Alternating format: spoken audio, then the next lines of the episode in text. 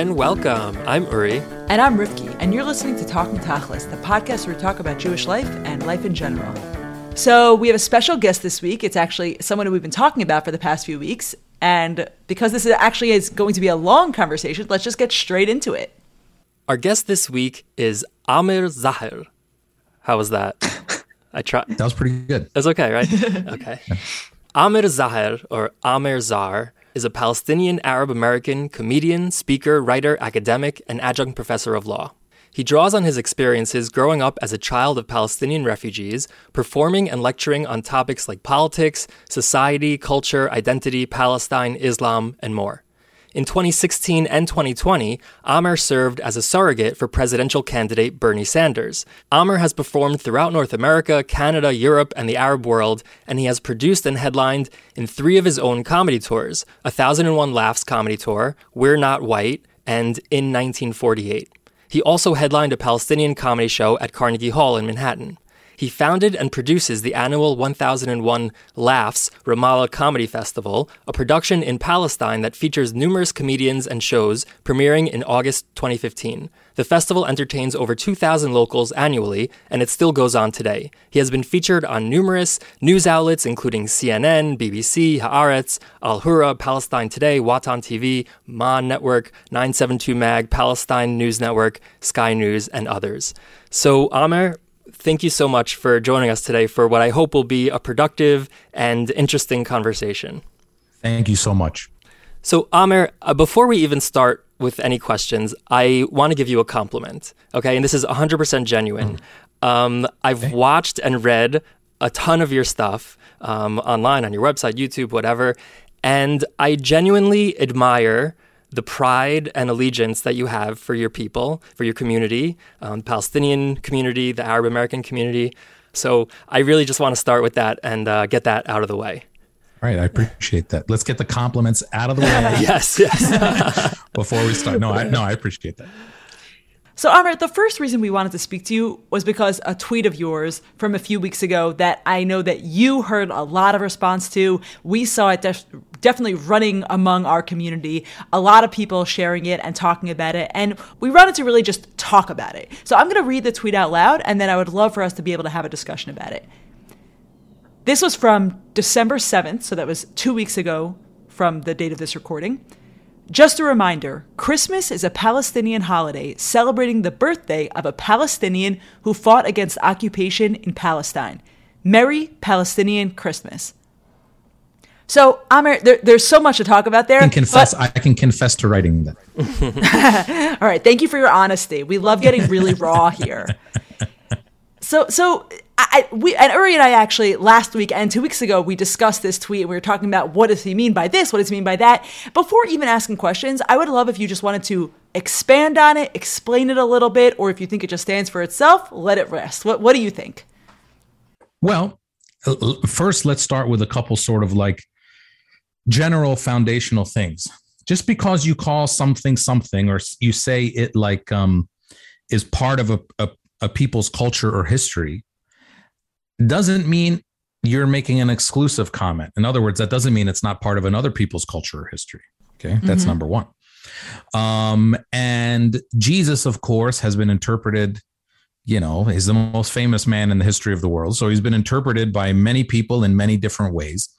Um, I have, you know, read, I have a master's degree in Middle East and North African studies, where, of course, we studied that period of time in that region. I'm not a, a, uh, um, uh, a sort of like a specialist in it, but I've read a number of books on Jesus, and um, you know, to call him someone who, you know, fought against Roman occupation of Palestine, I don't think is far fetched at all, and uh, obviously that holiday comes from the history of our part of the world, so that's why you call it a Palestinian holiday. I know that it was created somewhere else and much after the time of Jesus. But you know, it was it, it comes from the things that happened in our part of the world. And um, yes, he he was Palestinian. And again, calling him Palestinian is not to say that he wasn't other things too. I did, I've made a video about this before mm-hmm, called mm-hmm. Jesus the Palestinian on Instagram, which is like right. an eight minute short movie on the history of of Jesus, and it's not a complete history either. But um, you know, he was Palestinian among other things. Mm-hmm. So I, I saw that video and I get what you're saying. And by your definition of Palestinian, I don't disagree that Jesus was a Palestinian. My question is obviously, what does that mean? And what is the significance of it? And what is the motivation for saying it in those words in that way? But I, will start with saying, like, did Jesus know he was Palestinian? Did he identify as Palestinian? Is Palestine mentioned in, in the New Testament or the Old Testament? And does any of that factor in or matter in your calculation? Well, you know, a lot of scholars have actually written that back then people didn't really identify much. They def- definitely didn't identify much with nationalities or nationalisms as the way we understand them today. Okay, mm-hmm. that's for sure. I mean, there were no immigration officers, there was no border patrol. You know, those things didn't really exist. Okay, mm-hmm. and, passports. And people would get yeah passports, and people would get conquered pretty easily and pretty often back then too. Okay, mm-hmm. so you know, we definitely can't look at it in the same sort of way as we understand those things today. Um, we do know that, for instance, would he have called himself Judean? Probably not. You know, he was from he was born in Judah. If we take everything again, if we take everything in sacred text as history, which again is another question altogether, right? Fine. But mm-hmm. um, you know, he he existed as a person. I think scholars pretty much agree on that. I mean, if you want to say Judean, um, some form of Jewish, Jewish, Judean, Israelite, he, he would have identified for sure as one of those. Of no? course, okay. yeah, of course. Fine. I mean, you know, when I say he wouldn't have identified as Judean, we we also know back at that time Judea was a um a, a, a sort of region, mm-hmm. okay, uh, mm-hmm. and he was born in Bethlehem for reasons that you know we don't have to get into now, but he, which was in Judea, a sort of recognized region of Judea. Um, but he wasn't from there. He was from Nazareth. You know, he was known as Jesus of Nazareth. Mm-hmm. Nazareth was in the Galilee. He probably would have called himself a Nazarene or a Galilean. You know, people back then, not just back then, up until, you know, probably 100 years ago, people in that part of the world identified much more closely with their cities and villages and regions than they did with anything that we recognize as sort of like a nationality mm-hmm. as, as, the way we'd recognize it today. But we also know at that time that the land was called Palestine as well, called Palestine, Canaan, um, uh, Judea and Samaria, the land of Israel, whatever. Had a lot Many of names. names. Like mm-hmm. I said in that video, P Diddy has a lot of names, and mm-hmm. if he's and if you say any of those names, he turns around. And so uh, something can have a lot of names all at the same time. The, the, problem with people looking at this is they, you know, I tell a joke um, uh, sometimes on stage, depending on the audience, where I say, you know, sometimes I sometimes people say to me, uh, "Are you Jewish?" And I say, "No, the opposite." Okay. And it's a joke because obviously there's no such thing as the opposite of Jewish, and Palestinian is not the opposite of Jewish, mm-hmm. right? So eh, you can be both of these things at the same time. And so th- this is what I don't understand with a lot of the people who come back at this. They say, well, he, their argument is, well, no, he couldn't be Palestinian because he was Jewish. Well, this is a silly kind of stupid thing to say. Of course, you can be both. Uh, the land was called. We know. Look, there's no, there's no um, debate that the land was called Palestine. Herodotus called it Palestine 500 years before Jesus. Um, he, and he wasn't the first one either. There are inscriptions. So now some people want to say it only meant like from God on the coast, from Gaza up a little bit. That's not necessarily true either. And Herodotus visited Palestine and he said that the land basically from Phoenicia, which is kind of sort of what we understand Lebanon, until so again, though his interpretation, not the only interpretation, it's one interpretations among many, but you know things can be called uh, one piece of land can have different names. And especially palestine which has like been so extremely significant for like 3000 years economically culturally religiously all kinds of people have come through palestine.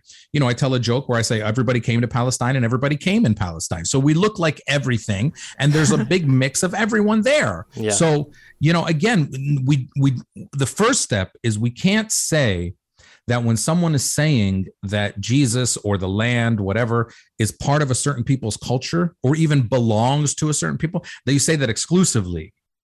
Of course, that's our problem with Zionism is that it seems to say it belongs to one per people exclusively. But I'm not saying that, and I would never say that. Okay, uh, we don't. So I, I, wouldn't say that either. That, but anyway, yeah, Rivki. Yeah, Yeah, let me let me just uh, ask a clarifying question, and then we can we can move on because there, there's so much here. But so it sounds like what you're saying is when you say Christmas is a Palestinian holiday, again, just using your language, celebrating the birthday of a Palestinian who fought against occupation in Palestine. What you're saying is Christmas is a holiday, a contemporary holiday that originated in a land that has throughout history and still today, we call Palestine, right? It's just using the name of this land, Palestine, celebrating the birthday of someone who was born there, someone who lived there, who fought against an occupation in Palestine.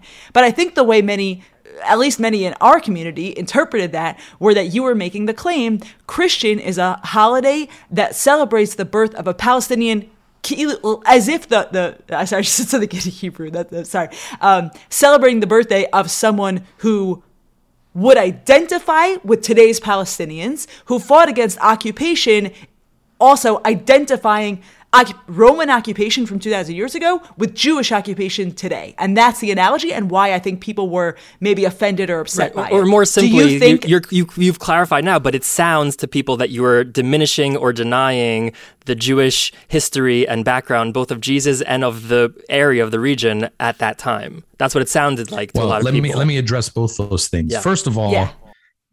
I say in in in uh, videos. I, that tweet was not the first time I've talked Right. about Jesus. I've written about Mhm. Jesus throughout my book. yes, yes. I've re- I've made many videos about Jesus, and I've always obviously, I mean, it's not a concession. I've always said that of course he's Jewish. Right. He's Jewish, uh, or if you prefer the word Jew or whatever, but of course he is that. Of Mhm. course, okay. So there's no question about that. So I'm not denying his Jewishness. Number one, okay. Again, Palestinian and Jew are not the opposite of each other. Right. Okay, so that's that's one thing.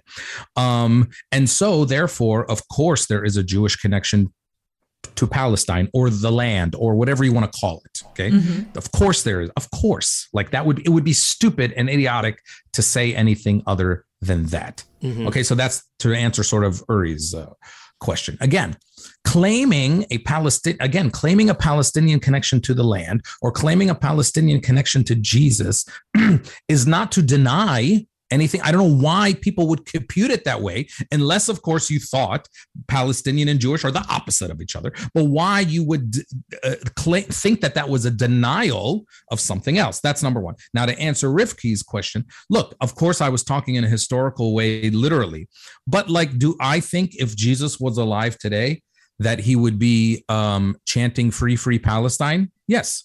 Do I, you know, I mean, that's an assumption. But from what we understand about his history and who he who he was, do I think that he would be okay with, you know, uh, laws that treat people differently based on their religion or their race in that land or anywhere? I think he'd probably say Black Lives Matter. I think he probably would have marched with Dr. King. I think he'd probably say Free Palestine. I think he'd probably say Free the Uyghurs. I think, you know, like I mean, like that's the kind of dude that I think he was. so, um, you know, if you want to make the connection to what's happening today, uh yeah I'm, and i make that connection in a lot of my other writings as well so i do believe that but that's not what i was saying there i was making a historical Right. point Okay. in that tweet that it's a Yeah. palestinian holiday about a palestinian who fought against occupation Okay, uh, understood. I just want to add in a little thing that we should have said in the beginning, um, which is that in this conversation, I mean, we hope it goes both ways in terms of asking questions or, or making statements or whatever. And we're obviously going to disagree about a lot, but it's not meant to be a debate. Um, you're our guest, and we honestly want to hear your perspective, and that's very important to us. And I think it's important and interesting to our listeners to, and important for, for them to hear also. Um, so just because you say something, I just want to, for our listeners, and it can go the reverse also. Did you say something and we don't respond or disagree? It doesn't mean that we agree with what you're saying, but we would rather give you more time to to speak, and because we want to hear um, your perspective. But I mean, we can go on about the Jesus stuff. i think what you're trying yeah. to say is let me let me say it quickly the opinions expressed by today's speaker in no way reflect Exactly, the opinions of or exactly. Stern or any of their relatives or the sponsors of this show. I don't think anyone Well listening said. is going to be confused about that. Well but, said. uh, Um, okay, good so- so clarification. m- m- moving on a little bit from, from that, but but based on some of the things that you were talking about, I acknowledge the Palestinians people people's right to self determination and peoplehood. I, I don't call that into question. That being said, how would you describe the history of the Palestinian people if you said that you know you would acknowledge that Jesus would not identify as a Palestinian because na- nation, um, nationality in that sense is a more modern phenomenon? When did Palestinian peoplehood form, and when where could you what could you point to as the origin of that? Well, first of all, I didn't concede that Jesus would not identify as the Palestinian. Maybe he would. Okay. I'm sure that he was aware that that land. Look, we know Jesus was pretty complicated. He spoke Aramaic in everyday life. He probably spoke and understood Greek pretty well because he, um, you know, because uh, that was another lingua franca Okay. of of the place, and he he most likely, I mean, definitely also uh, spoke and understood uh, and probably wri- wrote uh, Hebrew um, as a liturgical matter. I would assume so. So again, you know, he he he would have been, I think, like many of us, complicated in his identity. So I don't concede that he definitely wouldn't have called himself Palestinian. Okay. Um, now, because again, we know Palestine as a name of the land was something that was in usage at that time. Not the official name though. It was smart dude. in usage among There was many no other official names. name. Right. Fine. Again, okay. But again, there was no official name. Who are the official givers of the name? That's this is like Well, the you know, Roman occupiers no named official- it Pal- Palest- Syria Palestina in, in 100 something of the Common Era. When, Okay, and you think the Romans invented no, the of course you not. Think they, came up with it. I, I agree. You It existed already from the Okay, Philistines so I mean, like originally. the who? Are, I mean, all of a sudden, Well, the, the people Romans who the lived conveyors? there, what did the people Well, who the king- lived there was- there, there were call their land? there were independent right? kingdoms And of some of them called it Palestine. I mean, some of them called it Palestine. Some of them called it Judea. Some of them called Okay. it. Some But- but called- either some way, I think- called it Canaan. Okay, okay. I think we're, we're getting a little too focused on the the semantics here. Whether or not Jesus would call himself Palestinian, I don't think is the is the broader question. No, we've established the name Palestine, but I'm, I, I would like to hear what you how you would describe the the Palestinian people. So I mean, I don't know. I don't know. I don't know if you can put your finger on a time in the history of the world, especially in the last three thousand years, that you know people cohesively there would have called themselves Palestinian. I don't know if people would have called you know called themselves um, any of the things that we consider nationalities today. What about for Jews? instance, Jews in Europe weren't calling themselves Israelis 100 years ago. Now they're calling themselves Israelis who live in Israel. I mean, these are names of nations that come to have a certain significance. Now, the, there's also sometimes a notion put forward by by Zionists that, you know, Palestinians have just recently started calling themselves Palestinians in 1965 or something, as if Yasser Arafat came up with the name. That's not true either.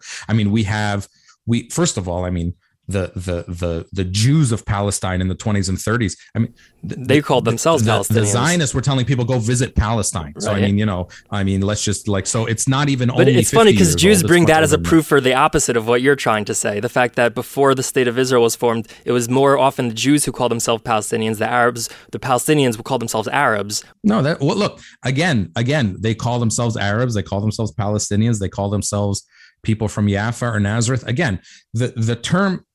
I think people get caught too caught up in this. The land was called Palestine, even if you only take 135 AD as the Mhm. beginning of some empire deciding to call the province Palestine, and then the Romans did it, and then the Arab Muslims did it, and then the Ottomans did. You know, it just kept happening all throughout time, even though that wasn't the first time. But whatever. Even if you pick that as a time, then you call the then you can call the people from that land Palestinian as far back as 135 AD if that's the way you want to go about it. Now, But what's the connection between those like, finding when Palestinians the and the people current did it themselves, again, these new nationalisms, like did the people of Iraq? We know Iraq was a piece of land that it considered that, uh, uh, uh, called that, and recognized that for thousands of years. Now, it's such a big, vast land. Do do we have lots of evidence that the people from Iraq 200 years ago were sort of like collectively calling themselves Iraqis? No, that's a national phenomenon when national borders came about. So, do we have a lot of evidence that people were collectively calling themselves Palestinians, especially if you're trying to understand it in the way you understand it today? No. But what does that really have to do with anything?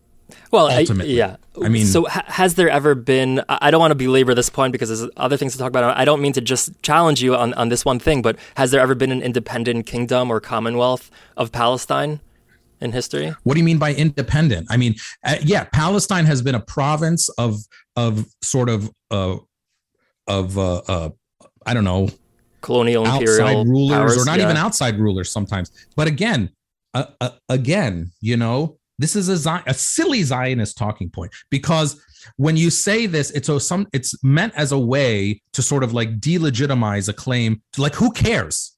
Who cares? Was there ever an independent kingdom called the Cherokee Kingdom or the Navajo Kingdom? No, but we know that they were there, and that's what they that was, they were a group of people. They called themselves that, and they were there. Did they have defined borders? No. Well, you just said they, they, didn't call there. themselves that until recently. But so what? Okay, so well, what? I don't care right, if you call right. us Arabs or Martians or whatever you call us. We know the land had that name for a very long time. Okay, and so I think it's fair to call the people in that land that name. Now, whether or not, and I didn't say they didn't. You're, you're putting words in my mouth. I said I don't know if they did. Okay. I, I, we don't have lots of proof of that. Same thing with the Iraqis. Same thing with with a lot of other you know groups in that part of the world and other parts of the world. But these lands were called these names. A lot of times, as we said before, people identified more closely with their region or their city as as far as what they would have mm-hmm. called themselves. And a lot of Arabs still do that today. Right. But uh, this idea of nationalism is a much more recent um, idea. But again, it, as I said in my videos and a lot of my other writings when I talk about Jesus, it doesn't really matter. Right. So the only reason why I bring it up in that way is not to delegitimize the Palestinian people or their existence, but it's only that like the only argument I need to make here is that the Jewish people have at least as much of a claim to the land and to be in that land. Well, I'm not going to argue with that. Do. But I'm not. Why, I would never argue with that. Oh, you because you agree with I, it? I, I accept that fully. Oh, fine. Okay. Great. Can I just ask? I, I think I'm getting a little bit confused, and I want to actually just use language that would be more clarifying for me. I think when I use the term Jew, I think I understand what a Jew is. When I use the term Israeli, I think I understand what that term is. I would love to hear, uh, Amer, if you if you could just tell me what is a Palestinian? How are we even defining our terms? Because it sounds like if it's just people who are native to the land, it includes people of all different religions. Jews are Palestinians, Christians are Palestinians, Muslims are Palestinians, Druze are Palestinians. So I would love to actually hear what we're even talking about. So yeah, correct. I mean, uh, it, again, terms take on different meanings over time. So the term Palestinian today uh, obviously has a sort of um, political and nationalistic definition to it that exists within a certain like border that we didn't draw anyway. The British people drew, you know, um, that goes down the Jordan River and then up the border, up the border between Sinai and whatever. So I mean that you know that triangle that with this thing on my shirt, you know, mm-hmm. the, this triangle we all argue over. Um, but uh, again, uh, yes, it, it's a it's a if you mean it in a contemporary nationalist sense, it really means the people who live within, regardless of religion, the people who live within the borders drawn by the Sykes and Picot, drawn by the British in 1917, because that became a political identity and it became much more, much stronger after 1948 when there became a sort of reality of that identity of being kicked out of that land and having that land stolen from you and you can't come back and you become refugees as a as a as a, a result of it. So um, if you mean it in that way now as a cultural sort of like identity like this food might be palestinian or this dance might be that's existed for hundreds and hundreds of, of years but if we talk about it in a, a sort of nationalistic way that's why we call ourselves palestinian today because of and admittedly borders that we didn't draw that were drawn by mm-hmm. Sykes-Picot, which also are the borders of Israel, which they didn't draw either. Okay, but drawn by Sykes-Picot. Um, that uh, that's what we consider ourselves Palestinians today. And then it has a much deeper political gravity because it also includes, you know, it, it comes with a story of refuge and displacement and all that. So, and yes, that would be regardless of religion. I mean, the, the Samaritans of, of Nablus call themselves Palestinians uh, mm-hmm. today, mm-hmm. Christians, uh, Muslims, atheists, whatever. It really has no bearing on uh, on religion. That's why putting religion into this thing is always a silly um, right. proposition. So, but, so then are uh, you yeah, are you also today. are you also including Jews who are native to that land from that time period? Are you including those in the Palestinian sort of story? Well, I mean, I, I, I can't put a definition on anybody, but if someone who is Jewish walked up to me and said, "I'm Palestinian," I would have no problem with that in my okay. own definition. The yeah, that's, that's what I'm just trying to understand. So I so uh, okay, that that makes sense to me. I just wanted to make sure that we were on the same page. So uh, I want to get a little bit into because I think we've touched on it, and I think this is really critical. I think just defining our terms is so often really important to even having a conversation where we understand each other. I, I would, I feel like one of the things that we've mentioned a few times is just the term Zionism, and I would, I would love to hear kind of your thinking. You, I think, call yourself a very staunch anti-Zionist. I don't I don't want to put words in your mouth, but I think that is very important to you that you do not believe in Zionism. Zionism to you is a bad thing. And I would love to understand what you mean when you talk about Zionism and what it means to you that you, th- what, what negativity you associate with Zionism. Sure. Well, Zionism, you know, as a political ideology, I mean, sometimes I run into people who tell me that, like, you know, um, that King David was a Zionist. I mean, that they surely did not use. They surely did not think of uh, did use. How do you know? We don't know. Maybe he did. Well, we don't have oh, evidence. Okay. Let me put it yeah, like that. Okay. We don't have evidence that they use that term. Um, uh, but so if we if we consider Zionism as a you know roughly 120 year old political ideology that came out of uh, Basel in 1896 and 97, then um, we know how they defined themselves from the beginning from the very first Zionist conference was a Jewish homeland in Palestine. I mean, sometimes people say it just means a Jewish homeland. That's not true. Palestine was an essential part of Zionism. Did they have backup plans and all this kind of stuff? Sure, because they were dealing with imperial powers and all that kind of stuff. But it was about a Jewish homeland in Palestine from the jump. Okay. Mm-hmm. And it was always about having Jewish self rule and, you know, because of all the terrible things that, you know, mm-hmm. obviously that were happening to Jews all throughout Europe, which again, mm-hmm not done by us, as far as I understand. Well, it wasn't so great in the Arab world. Christians. Things happen in the Arab world, world also. Plenty uh, of uh, even, mistreatment, Jewish, massacres. Even when you talk to no? Jewish and Israeli historians, they'll tell no. It, of course, of course, it happened. Okay. Listen, there have been massacres against minorities and against and against people based on religious things everywhere. Yeah, it's, it's, a low bar again, to say the Muslims are better than the Christians is not saying very much. No, but yes, no, Christians actually, could be argued to be worse. Historically, it's not. Historically, it's it's empirically true. Okay, but, no, anyway, but I'm saying it's not saying very much because the bar is so low of, of the. No, but I'm saying everyone has done it to everyone in history. It's a terrible thing. It's not exclusive to Jews. It's not exclusive. But if we're looking at the history of Jews and the, and the history of Jews uh, uh, in in the Muslim Arab world, in the medieval times, for instance, there had some of their height of intellectual. Yes, there were quiet times and, and they were not quiet times. Okay, and and there, but and and if we look at sort of the the the look, things do happen on scale. I mean, everything can be more the same level of morally wrong, but things happen on scale. And yes, no, like it's not even a question that it was much worse in Europe than it was in, in the Arab world for Jews over the last thousand years. But anyway, if if if you're if we're getting back to what's my definition of Zionism, first I'll go by what they defined it as in the first couple conferences, which is a Jewish homeland in Palestine. And they knew, obviously, that there were people living there. Mm-hmm. Okay. And it was about Jewish self rule and Jewish majority and all that stuff from, from the jump. Okay.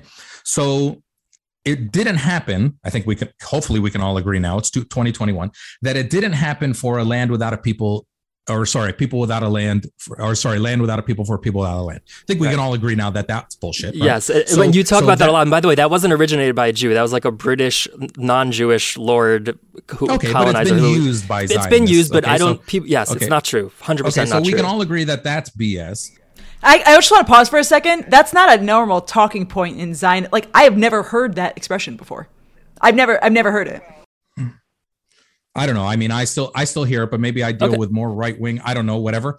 But uh, you know, AIPAC still goes around saying one of their talking points is Israel made the desert bloom. I mean, this yeah. is also well, bullshit. That definitely is true. That okay, is, there's people there. Okay. It's true that they did it, it or it's true that they say it.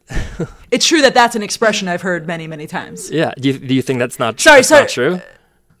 Of course, it's see how what I know you don't think that that's a terribly racist thing to say, but it kind of is because we were there and we had a civilization and we had intellectuals and we had concerts. But why does that negate that? Just like Jesus being Palestinian doesn't doesn't negate him being Jewish. we no, made no, the desert boom. Why does that say, negate what Palestinians say, did? listen, let's not let's let's not insult each other's intelligence. When you say made the desert bloom, let's be clear. It makes it sound very clearly. If I say Jesus Palestinian, I'm, I'm not saying he's not. not it makes else. it. It sounds that way. Made the desert bloom. it's the exact same thing, Amir. It's the same thing. You are implying very clearly that there was sort of like no. We know what desert means: barren, nothingness. Okay, it's not. It's not. This is not a mystery. It kind of makes it sound like there was. But they're living in my grandmother's house. Like they're living in our grandparents' well, that's a separate issue. What does that one have to you do know, with the other? But, but I'm I'm just saying you can't. You cannot you cannot say and with a straight face made the desert. It was blooming. Now, did they come in with lots of money and lots of intellect, by the way, and lots of help from outside and lots of all this kind of Drying stuff to make swamps, things a lot better? Creating sure. agriculture. Mm-hmm.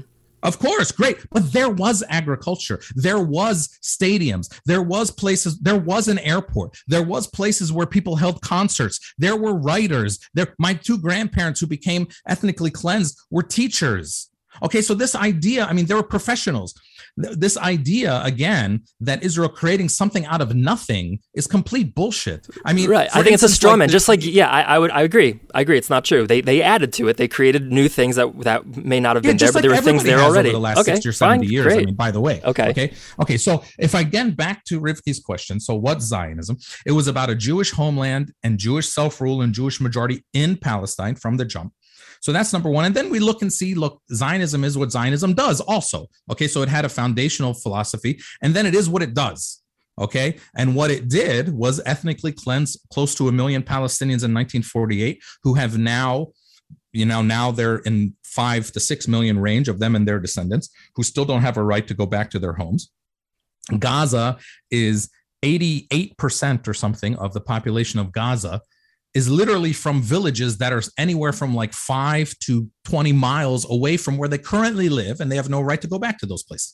So, so if we look at it as it is what it does, then it is extremely racist and ethnically cleansing a group of people, just like American nationalism in the jump, right? When it when it massacred and ethnically cleansed, you know, hundreds of thousands, not millions of Native Americans from their land, and then took their land, right? Um, this is it, it, this is why we Palestinians view it and every form of it. I mean, listen, when I meet a form of Zionism that doesn't include ensuring, like prioritizing a Jewish majority on the land, okay, in order to self rule and all that kind of stuff, um, it'll be the first time that I've ever seen anything like that because there is at least no operating existing form of Zionism, especially within Israeli society, that says, you know, we're a Zionist party but you know, it's okay if we're only 30% of the population one day in 30 years, let people come back. And if a Palestinian is the prime minister, that's okay. We're still a Zionist state. I mean, of course that's not true.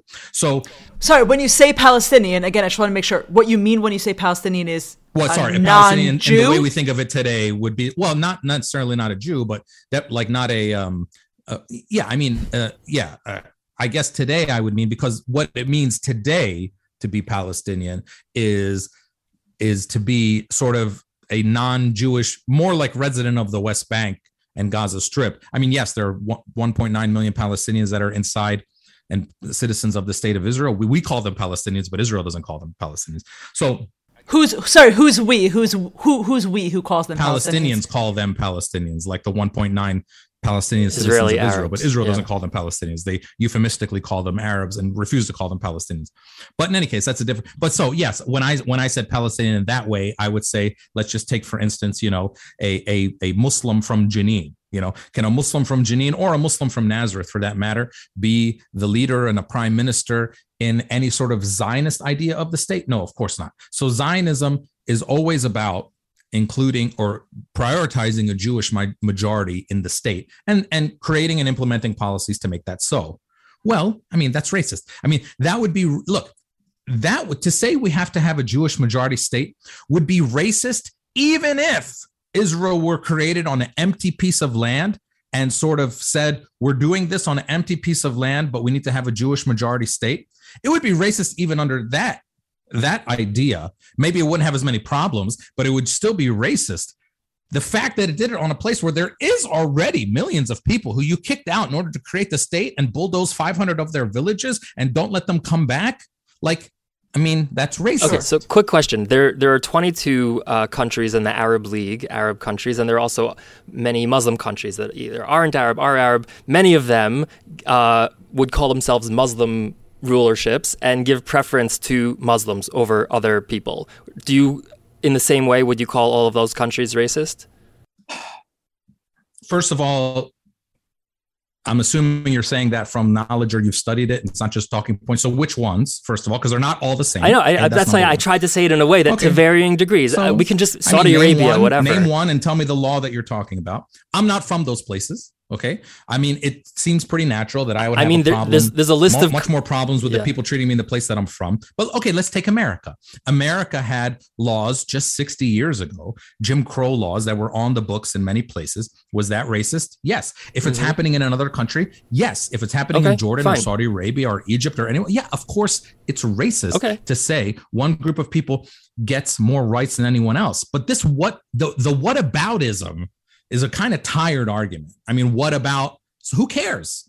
We're talking about okay. so, so, let's talk about fine. Let's talk about this. Do you understand why Zionism feels the need that in order to have a Jewish homeland in Palestine, it needs to be majority Jewish so that the Jewish people have rulership over it. Do you understand why, historically, based on how the Jews have been treated in just about every country they've been in, both in Europe and in the Arab world, um, why we would be concerned that we would not be treated fairly and equally uh, given our history?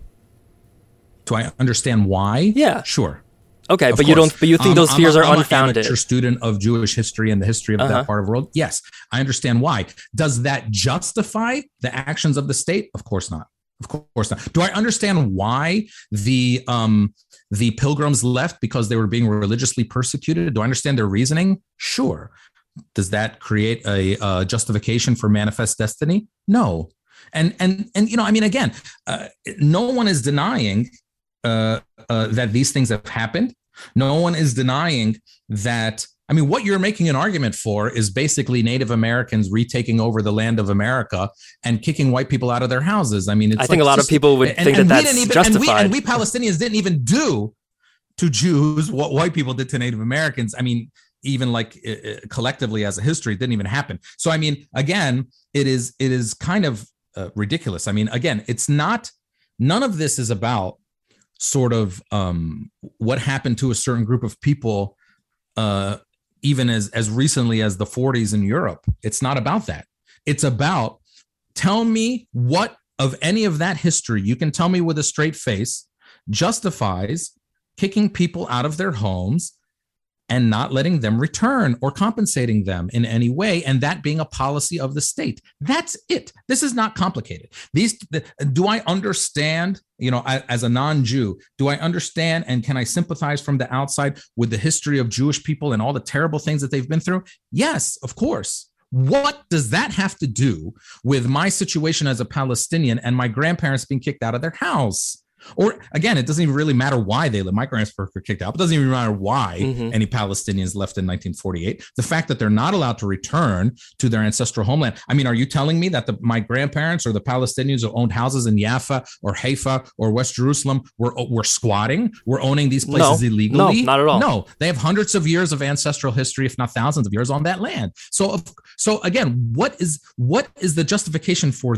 that? Ultimately. Do I understand the history? Sure. Do I understand the angst and uh, all the things that might come with with that? Like do I see it and do I sympathize with it? Of course.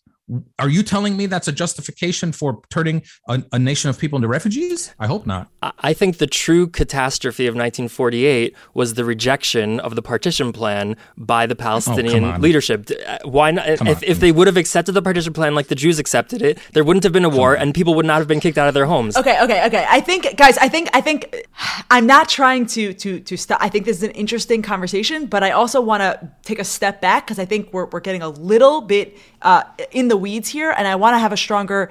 Uh, Amer, when we're having when we're having this discussion, it's so easy for us, I think, to get heated, and I'm feeling it internally, and I can imagine both of you are feeling it because I'm hearing it. Um, but I want to just be able to to kind of remember that we're all coming from a place of curiosity and trying to understand.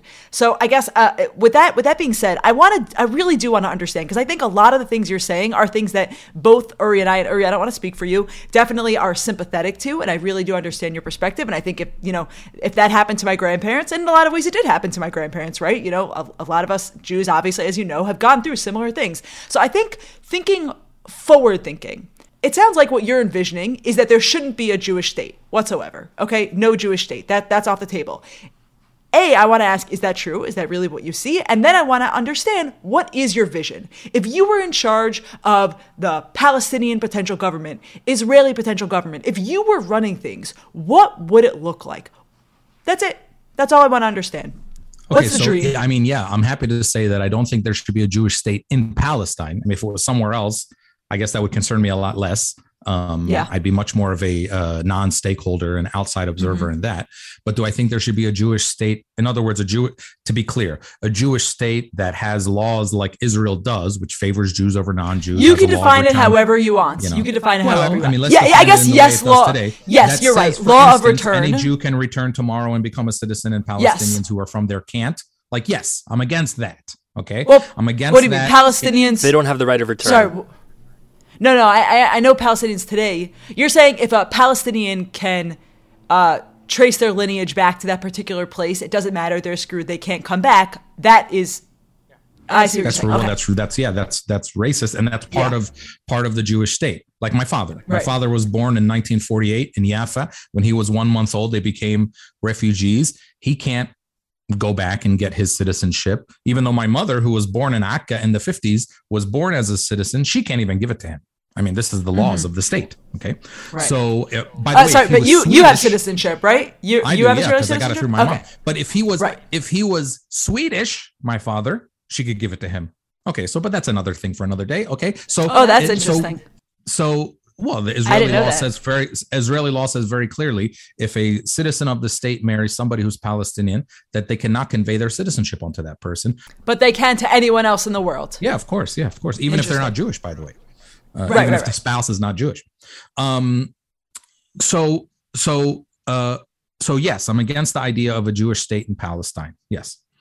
Um, I've I've talked many times and written a few times about uh, believing in one binational or multinational state in the entirety of the borders of mandate Palestine. So, including current day Israel, West Bank, Gaza, Jerusalem, the whole thing. Um, Jordan? a no, Jordan was not. Part Jordan of was part of the British Palestinian mandate. Yeah, they split it No, off and gave it to the Hashemites. But they they they made it Transjordan way before 1948. So uh, Okay. okay. okay, fine. Let me say 1948. Depends when what year you want Um, to talk about. Yeah, okay. Sure. I mean, let's say the, the 1948 sort of pre pre Israel, but 1948 boundaries of of Palestine. Um, that it should be a bi, you know, binational, multinational, however you want to say it, state, secular, democratic state that doesn't give anyone any more or less rights based on their religion, their race, whatever. If you're from there, you're from there. And of course, they'd have to come up with rules about how people maybe in the future become natural, whatever. It just like function like any other state, uh, like America, for instance, which you know doesn't treat people differently or ostensibly shouldn't, and doesn't treat people differently based on their on their race. That's what I would envision Mhm. because I want, as a Palestinian, I see all of us as a all of us Palestinians uh, again of any religion of anyone who calls himself Palestinian. So back to your idea, Rivki, if you call yourself a mm-hmm. Palestinian, it doesn't matter what your religion or anything is, that everyone who has been affected by this occupation of Palestine and by the displacement should are one people and should be treated equally. We're not Gazans and West Bankers and and Israeli Arab Israelis and Jerusalemites. You know, that's not who we are. We're one people. So I would like to liberate our entire land. And that means to me the best case scenario would be one state. Uh, although, you know, like I don't really get much into like political solutions. I, I think it's going to become one state eventually anyway. It's basically one state now, but it's an apartheid state. I mean, uh, Israel controls the entire, all the borders, you know, Palestine, the Palestinian Authority, which is wildly, you know, corrupt in its own right, has uh, some autonomy in certain pockets, certain Bantustans of the West Bank. But, you know, basically Israel still controls everything. And you have, I mean, it controls what goes in and out of Gaza, who goes in and out of Gaza. There's 2 million Palestinians in Gaza. There's 3 million Palestinians in the West Bank who are controlled by an entity that they don't vote for. I mean, we have names for this kind of stuff. It's called apartheid. It's called Jim Crow. It's called racist. I mean, let's just like be honest about the the, the Palestinians. Even in Gaza, for instance, this big, dark, dirty monster called Hamas. They've been in power for 15 years. They didn't go and create something independent. First of all, because they can't. So the, the financial system. Do you know, like the Palestinian um, cell phone companies that exist in the West Bank and Gaza, they buy their bandwidth from Israel and resell it to Palestinians because Israel controls all the infrastructure. Israel can. Why can Israel shut off the lights whenever it wants to in Gaza or the West Bank? Because they control all the infrastructure. There's no independence or autonomy of any sort, and so Israel controls everything. So since they do, that's fine. They can keep controlling everything. The settlers don't have to go anywhere. We don't have to fight about Jerusalem. It can still be the shekel. We can still have all this kind of stuff, but and you can still call it Israel too. I don't really even care what it's called, but let's mm-hmm. give everybody the same rights, regardless. Let's open up all the borders uh, internally, give everybody the same rights, regardless of their religion or their nationality or their affiliation or their ethnicity or anything like that. That's called democracy. And let's just do mm-hmm. that. I, I, is there is there a middle is there another Middle Eastern country that you can point to as the model for that oh, type oh, of utopia? Oh man. Is that not a fair question?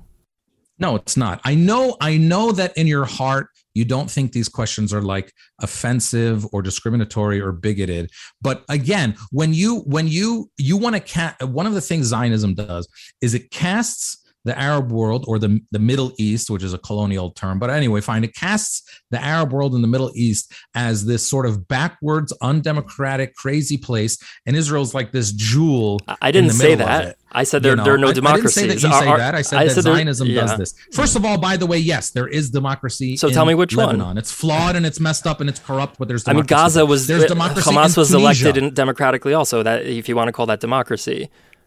But well, I, I, mean, they were elected democratically, no matter how much you don't like the I, idea. No, that's what I just said. You know, but, but those are the, and those are the voters and the people that government. would be in this binational state. But all of a sudden, they're going to be accepting listen, of the Jews listen, and I'm, their religious I'm, freedom. I'm, I'm, personally a secularist and not an not an Islamist in any way. Okay, um, if you wanted to weaken religious movements, by the way, on the Palestinian on the Palestinian side and on the Israeli side, if you wanted to weaken these hardcore religious movements, create a binational or multinational democratic state. Trust me, they will look when they don't have a big bad enemy to look towards. They're not going to be that much powerful anymore. We, we we've seen that throughout history. Okay, so look at look at religious movements even in America. They function on the idea of having this big bad enemy. Uh, same thing with the right wing religious groups inside uh, Israel, and same thing with uh, Islamist groups in Palestine. Um, so you want to get rid of them create create something that resembles equality and democracy and they be, they have much less of a reason to exist politically. That's one thing. By the way hamas is only like 20 or 35 years old anyway. I mean and and and a lot of people understand and believe that in the beginning hamas was encouraged by uh, israel to be a counterpoint to fatah. But you know what? We don't need to get into all of that. Again people don't need to behave in order to be treated democratically or with human rights we don't need to behave. So even if we were, were, behaving badly, and by the way, right now we're behaving extremely peacefully, but even if we were behaving extremely badly, I mean like three or four bombings a day, stabbings every hour, okay, then it, even that would not be a reason for our oppression. I mean, you don't say to people that you're behaving badly, this is why you don't get rights. That is not the way it works morally or legally in any way. And and again, Palestinians are of the land. If you believe that Palestinians are of the land, then we deserve the same rights as anybody else under any government that might be ruling it. And again, this like what whataboutism, what other Middle Eastern country? Who cares? Who cares how democratic America is in comparison to Mexico? We still want America to be the best version of itself that it can be. It doesn't matter what's happening in Mexico or Central America or Canada. Who cares but you want to lump you i'm okay i won't say you but some people sometimes want to lump us all together as if we're all the same people as if you went into the state of oklahoma and kicked all them out. You can say well i know we kicked you out of oklahoma but it's okay you can live in texas or kansas or arkansas. I mean it's basically the same people right? And the people of oklahoma might say no we would like to live in oklahoma. That's where we're from and that's our land and do we share something with those other people? Sure but we have a connection and a history to this land. I mean that we would understand that right? So i mean again at the end of the day it is about do you believe in democracy and human rights? It doesn't really matter what other countries are doing. And this notion that is even if it was only implied by you, but it's definitely perpetuated by a lot of Zionists that Israel is this blooming democracy in the middle of all these dictators and and terrible places. I mean, that's not true either. I mean, Tunisia has a democracy. They've had a bunch of leaders. You know who else has a democracy? Iran. Iran has. Let me let me tell you something. My dad told me a long time ago. One way you can tell if a place is a democracy is you say if they have any former living presidents. Like this is a one at least one measuring stick of a democracy. Well, Iran has as many former living presidents as America. They reelect, they just elected a new one. Okay. They re, they elect president. Now they also have this Supreme Council thing. By the way, we also have Billy Graham and all the all that kind of stuff. They, you know, don't tell me that the the sort of supreme religious powers in Israel don't have a lot of sway and power. They do too. Okay. And it's much more official in Iran. I wouldn't want to live in Iran. Okay, I get it but it's a form of a democracy, at least. And again, democracy is not a universal thing, like it functions everywhere the same way. In Tunisia, they have a democracy that functions one way. In Lebanon, they have a democracy where basically no one's ever in charge. I mean, it's not a great democracy, but do they have elections and they elect people and leadership changes? Yes. Same thing in Iran. In in well, I mean, Israel, you have democracy for Jews.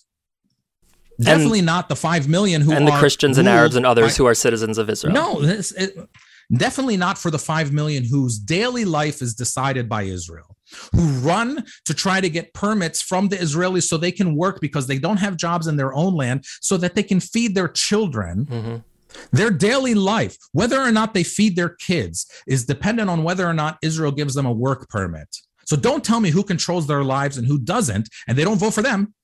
They don't vote for them. So let's just be real about this, man. If this was happening anywhere else in the world, I assume that you would be totally against it. Same thing here. So, Amer, you you said a lot, and there's a lot that I think I'm I'm very sympathetic towards. Um, one of the things that I think I struggle with, and I would kind of want to hear your perspective here. One of the things I think you said that I actually think a lot of Israelis in their ideal form would agree with is that the what we're all looking for is to all just live in peace together. One country, two countries, zero countries, 12 countries. Who freaking cares? Let's all kind of exist. And we all want to, at the end of the day, we all want to feed our kids. We all want to have jobs that afford us not only a living wage, but respect and like feel good uh, about how, how we're going about our daily lives. One of the things that you hear often on the Israeli side, and that definitely I hear a lot, and that I'm sure Uriet, I think we, we hear very often, is that Israelis say to themselves, I want peace. I want one country, two countries, whatever it is, but we don't have Palestinian partners for peace. We don't have people that at the end of the day we can work with to create whatever this vision is going to look like. I want to hear, Amer, do you agree with that sentiment? Do you disagree with that sentiment? And if you disagree, who do you see as the partners? I know you call yourself a secularist, right? I, I want to kind of like hear your perspective on this question. And, and just to, to, to add an important piece to that, like one of the things that I think I, I feel like uh, maybe you glossed over this because this wasn't your fundamental point, but I think one of the things that I think is very reasonable about the Israeli position is they're scared, right? And you could say they shouldn't be scared or there, there are problems that Israel, all of the things, I understand what you're saying, but Israelis are scared for their physical lives. Now, of course, so are Palestinians, right? Palestinians in Gaza are scared for their lives. Palestinians in the West Bank are scared for their lives. There's a lot of fear going around. But Israelis who are in the position of power say to themselves and say to their governments, hey, I'm scared that my kids are going to die if you open up the borders. And therefore, hey, you know what? We're in the position of power. We're not putting my kids in that position that they might die on a school bus, right? So they're operating out of fear, which is sad, I think, for anyone to be operating out of fear and not operating out of idealism. Do you think that that fear is unwarranted? I guess is also part of this question when it comes to who the partners for peace could be. That's what I want to hear. So I want you to imagine uh, an American, uh, a white American politician, or really any white American in the 1920s saying um, about Black people in America, uh, while there's Jim Crow and you know all these things. Remember, remember, discrimination against Black people was legal in policies of the state until 1965. I want you to imagine anyone saying, well, you know, we'd like to have peace with Black people, we'd like to live with them, but, you know, we don't have a partner. There's nobody on the other side. Black people are This not a is a national movement in America. It's a completely different situation. Well, they did have national movements. Actually, of course, they had national movements. They did. They existed. it's That's it's not the, what It- the it- community is or was. it's it's a red herring. We again, those in power don't need to find a partner to give a group of people rights. I want peace too, but peace is not my goal. Justice is my goal. And by the way, we've seen there is no peace without justice. When you, I assume maybe you've marched, may I don't know, but maybe you've marched in Black Lives Matter rallies or any sort of civil rights rallies in your life. Mm-hmm. When they march, they say no justice, no peace. They don't say no peace, no justice. They say no justice, no peace. And you've said it before, maybe out of your mouths, because there's there's a chronological order to these things. You give justice, you create justice, you then you get peace as a result of that. You create dignity for people, peace as a result of that. You create hope for people that they can build on and realize, peace is a result of that. So peace is sort of an empty word unless you're willing to make the sacrifices that get you there, especially if you're in power. And yes, for Jews in Israel, that would mean sacrificing a status of supremacy. Are you willing to sacrifice that status of supremacy for Jews in order to achieve peace? Because that will be the cost. That will be the cost. There is no idea. By the way, even if there was two states, that's why I say go to one state right away. Even if there was two states, you would still have a Jewish majority state in Israel with 2 million citizens who by the way, during the time do you think that those 2 million citizens who in March or sorry, in May were uprising in cities like Lid and Haifa and Akka places inside the green line. These are israeli citizens. You think they were just doing it for fun? They were doing it because they know that they're discriminated against inside the state too. One of them was killed in in lid and the murderer still has uh, is identified and still hasn't been arrested. So i mean and these kinds of things happen every day. So i mean again so so there would still be that problem all right of apartheid within even if there was a free palestinian state there would still be that problem. So i believe that those in power have a duty, it's incumbent upon them to give rights to everybody based on democratic ideals that don't have anything to do with somebody. You don't need a partner for that. You don't need a partner for that. And by the way, if you look at and, is the fear founded? Look, when we look at violence that happens inside the land of Palestine, we cannot look at it all in a vacuum. And we cannot just simply say that's terrorism and that's not, and all this kind of stuff. And we cannot say, I don't know if you ever heard of Nat Turner. Nat Turner was a slave and he led a slave rebellion. And they would literally go, he had he had people part of his slave rebellion. They would literally go into white people's houses and indiscriminately kill people. And that's wrong. And we would all look and say, that's wrong but we would never look at slavery as a justification. In other words, slavery is okay because of the behavior of Nat Turner. No, we wouldn't do that. Okay. What he did is wrong. We can say that, say, I wish that didn't happen. That shouldn't happen. It's wrong. But you don't then look at the bigger picture and say, so an oppression of all the people. I mean, there are 5 million Palestinians that live inside the West Bank and Gaza, another 2 million that live inside Israel, another 5 or 6 million, maybe more, we don't know for sure, that live in other parts of the world. If they were all, or even like 10% of them, but just let's say how sometimes Zionists say they're all, if they were all murderous Jew haters who want to just kill every Jew that they see, you would see it on the news every day. Like things would be a lot worse than they are. I mean, come on now. You cannot take the the, the actions of the state out of this and say, oh, this just stuff happens in a vacuum because they raise their kids to hate and all this kind of stuff. If you look at Oslo, which we now we know Oslo was a failure, but Oslo, when Oslo happened, the first intifada in 1987 happened out of a state of hopelessness, economic despair. People went to the streets and started throwing rocks. That went on for six years. Then you had Oslo in September of 1993. When Oslo happened, Palestinians celebrated. They saw it as hope, as maybe we're finally going to get a state, and they were willing to even do it on only 20% of their ancestral homeland. And there was times of peace for like 3 or 4 years until it became clear to Palestinians at least that the Israelis were not really interested in the state of ours. They're still building settlements and all that kind of stuff. And then you started to see violence again.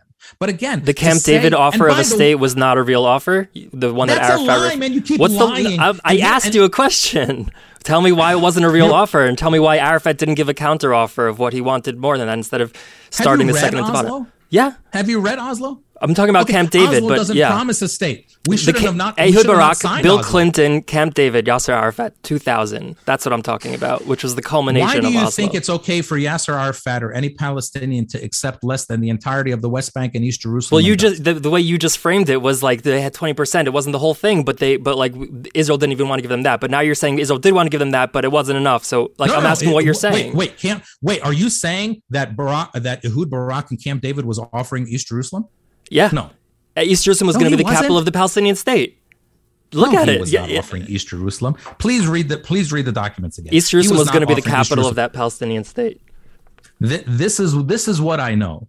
I know that even though Oslo was a terrible agreement for us, if you actually read the agreement, it doesn't it doesn't guarantee a state. It doesn't guarantee anything about Jerusalem. Okay, it says all these things will be talked about later. It just gives you Gaza and Jericho and Ramallah and some other places in the in the in the West Bank, but not not anything contiguous, not anything that looks like a state. But we still signed it. We still signed it. Okay, and Yasser Arafat signed it, and and and and he did. And I know this. I know that Yasser Arafat signed that, and he was welcomed in Palestine as a as a king. I mean, there were parades for the guy. There are still statues for the guy. No one ever went after him. No one ever did anything. He was welcomed, paraded, and treated like a hero. Okay, and what about And his? Israeli counterpart, who signed it, was assassinated by his own people. And the person who who who who is accused by many in Israel of encouraging the circumstances that led to that assassination, then became prime minister for like 17 years. So let's not. Well, you're, you're jumping around. You're talking about different things, you're, and you're not addressing No, the I'm main thing that I Um, asked no, you. I'm not. If we're no, I'm not. If we're talking about who's ready for peace and who's ready for justice and who's ready to really live with the other side and all this kind of stuff, when when Palestinians made this agreement, which of course would have included Jews still staying on the land, okay, we welcomed our hero, our our leader, like a hero. Rabin was vilified and murdered, assassinated in Tel Aviv by his own people, and the people who pushed and encouraged the circumstances that led to that assassination then they became the rulers of the country. I mean, and and Naftali Bennett and Netanyahu have always said, I mean, Naftali Bennett's new, but they have always said, no Palestinian state on my watch. That has been one of the things that has gotten them elected. So if we're talking about society, You're, you're, you keep ready to be a ignoring the the, mo- the thing I asked you in the most obvious part here, which was a Palestinian state was offered. It was on the table. Arafat had it in his hands, and he rejected it without a counteroffer. You're not addressing you that. you you are you you are obsessed, Obs- unfortunately with political sort of details and deals and i and i get it i get it because this helps you avoid the larger question the larger moral question based on justice is why are my four grandparents buried they were all born in Palestine and they are buried in Delaware, California, and Jordan because they were refugees and not allowed to turn, turn return to their land. And Sheldon Adelson, who was born in Boston and never really lived or grew up in Israel, was able to be buried in Tel Aviv simply because he's a Jew. That is the problem. Not who, not Arafat making a bad political decision allegedly, or if he did at Camp David. It really has nothing to do with anything. What I I know people whose villages are even under the Camp David agreement would have been located in the north of Palestine, in the Galilee, or around Tel Aviv, or they're from uh, uh, uh, Asdod, Ashdod, or Asqalan, Ashkelon, which wouldn't have been part of the state. Should they be able to return to where they're from?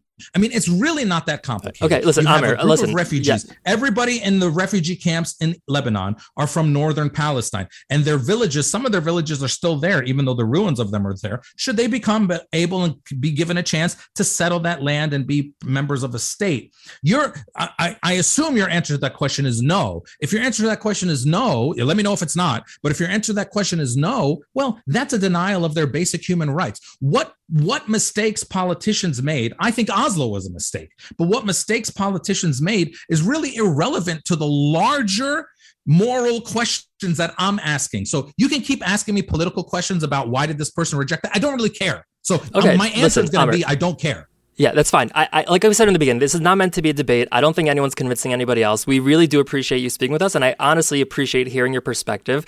In a, in a tiny nutshell, all I would say is, and I think what Rivki was getting at is that most Israelis, most Jews, don't regardless of, of democracy and human rights, like they don't feel that their lives would be safe if they were in a Muslim majority or Arab majority country, which this binational state would very likely be. And that's just the end of the reason why they don't allow it. You don't accept that? That's fine. That's where we disagree. Uh, we're, we're running out of time. There, there's one other thing. It's a little bit lighter, but maybe are, not. are you saying Yeah, that's yeah. a moral justification for having Wanting to be alive? a Yes. a, a, a state a state that that you know favors one group of people over another.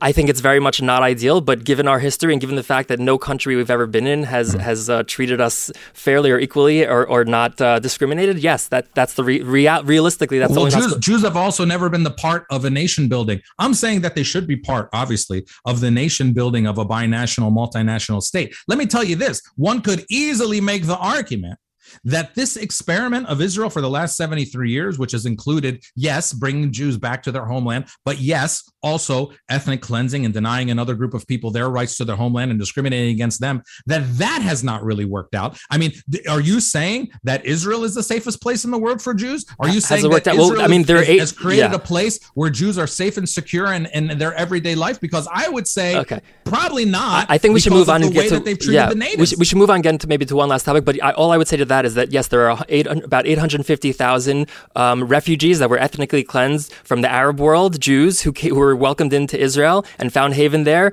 and they would not have found that haven if Israel didn't exist. And if that state what like that would have existed during the Holocaust, who knows how many millions of Jews could have been saved? And that is the reason why Jews feel the need to be the majority in, in that state, so that they can ensure that Jews would be safe in, in that way. That, that, that that's the answer to that. But is it okay if we just we move on? You've said your part. We've said Well, our I mean, part. that's racist. okay, that's fine, answer, fine, fine. fine, fine, Um, Wait, And hold on. Before we move on, I, I just, I, I'm. I'm sorry. Like, yeah. what does uh, everything you just said have to do with Palestinians? What does that have to do with with denying Palestinians the right to live and return in their homeland? What does it have to do with that? It's another red herring, I- man. I agree it's not ideal. I- I- it's not something that I want. And to pretend and to pre- and by the way, Jews being exiled from Arab countries in 1948 and 1949 is totally wrong, and they should be able to return to those places if they wanted to. But let me say this: to pretend that all that happened in a vacuum and had nothing to do with the establishment of the state of Israel is disingenuous.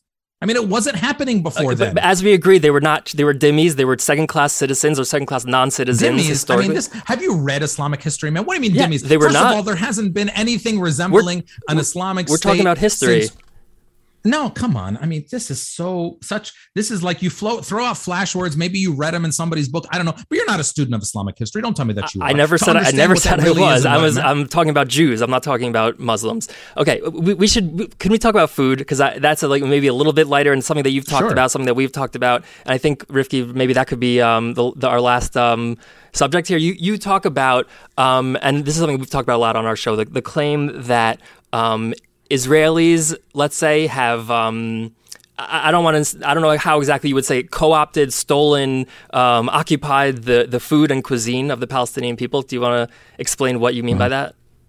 Well, I mean, when and I and I know Israel uses uh, Arab immigrants or refugees, Jewish Arab immigrants or refugees in, into the state as an as a sort of excuse for this. But look, Why is that an excuse? That's their food. because they didn't bring that food. Look, why not? listen, do you because they didn't. To to I mean, listen. It's not that complicated. So, first of all, if you knew about Arab cuisine, you would know that, for instance, hummus is not eaten everywhere. It's not eaten in Tunisia. It's not eaten in Iraq that much. It's just not a dish in those places. Okay, it's a dish in the Levant, what they call the Levant, which we Arabs call the Sham, which is basically Syria, Lebanon, Jordan, and Palestine. And no Jews Now, very came from few there? Jews came from Syria to to Israel. That's not true. That's true. No, it's not. I mean, what's very few? Yeah, some tens, tens of thousands. Okay, I mean, okay, fine. Many did, fewer than fewer than some of the other places. But but here's the thing. See, I'm a student of Arab Arabic food. I grew up in an Arabic restaurant. My mom had an Arabic restaurant.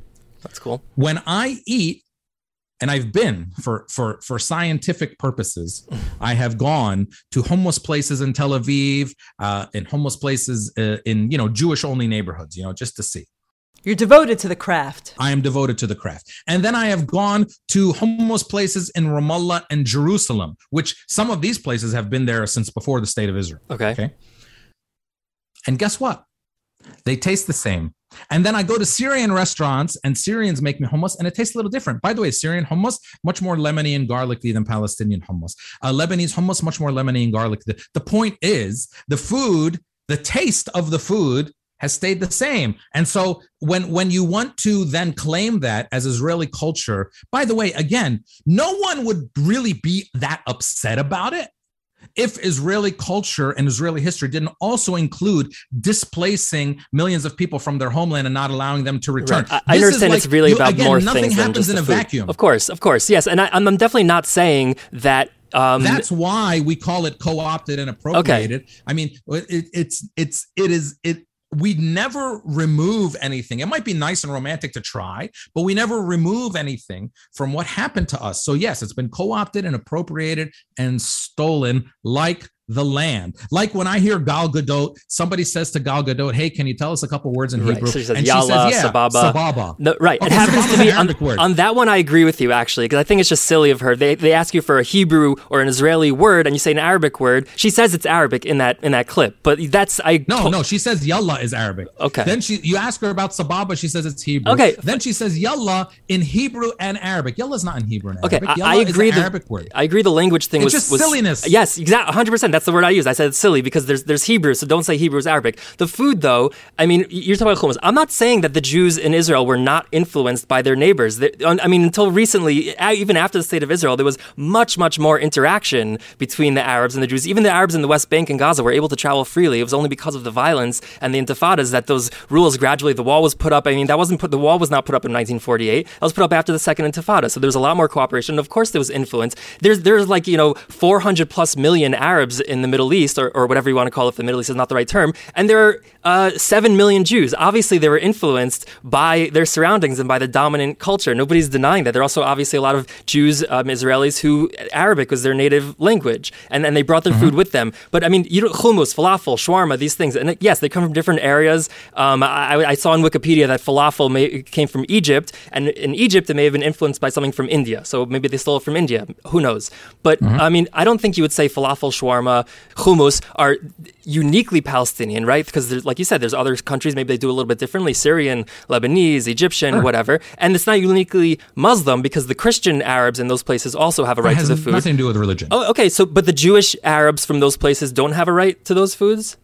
No, the Jewish Arabs from those places so I'm, I'm, glad, by the way, that you're admitting that they're Arabs. There's nothing to admit. Jewish, yeah, Arab, I mean it's it's the, the it's Arab semantics, Jews but from sure. Those places were part of Arab culture. Again, it has right. nothing to do with religion. Okay. So the Arab, you know, the, the the Arab Jews, they spoke Arabic, they wrote in Arabic. They're they're Arabs culturally. So yeah. And by the way, a lot of the Arab Jews that live inside Israel now, they still have Arabic weddings. They play Arabic music because they're Arabs.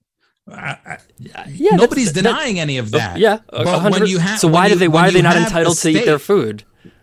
They can eat whatever they want. That's not what this is about. This is about a state and sort of a corp a corporate complex claiming ownership of these things. They say I was on buses in Jerusalem and you see signs the official snack of Israel, the Israeli yeah. national snack.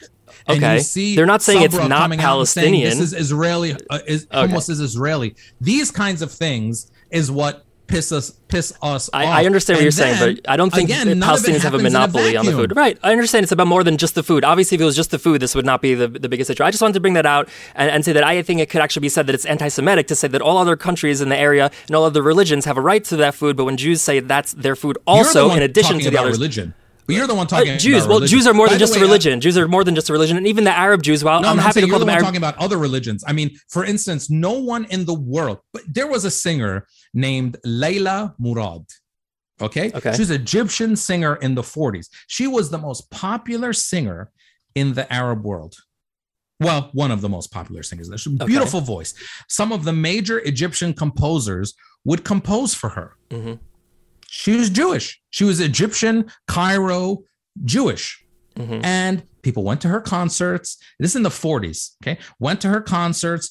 uh, uh, uh, celebrated her, bought her albums. After Israel was established, things became a little bit more complicated. Okay, and she had to. It was very, you know, people wanted to make sure that she was anti-Zionist and all that kind of stuff, and that's unfair. Okay, but that happened. But before before the creation of the state of Israel, nobody cared that she was Jewish. Okay, we, have agreed there's she been better times and worse times singer. for Jews she in Arab part lands. Of Arab culture, so any any uh, Arab Jews that exist in the state of course they have their culture and they're bringing with them. And by the way it shows that israel's not like some european bastion. I don't know why israel still is part of like fifa europe and a lot of like well, because the arab countries don't want to play them. It's very simple. They won't play them.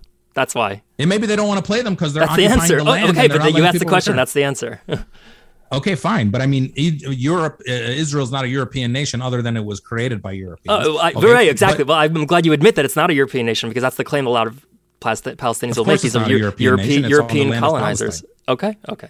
Well, no, no. The people who created it are European. That's for sure. I mean, we all can agree, right? Arab Jews were not part of the original Zionists. They weren't even part of the first Zionists that created the state. They didn't sign the Declaration of Independence. They were not part of any of that process. They came in the in the few years after.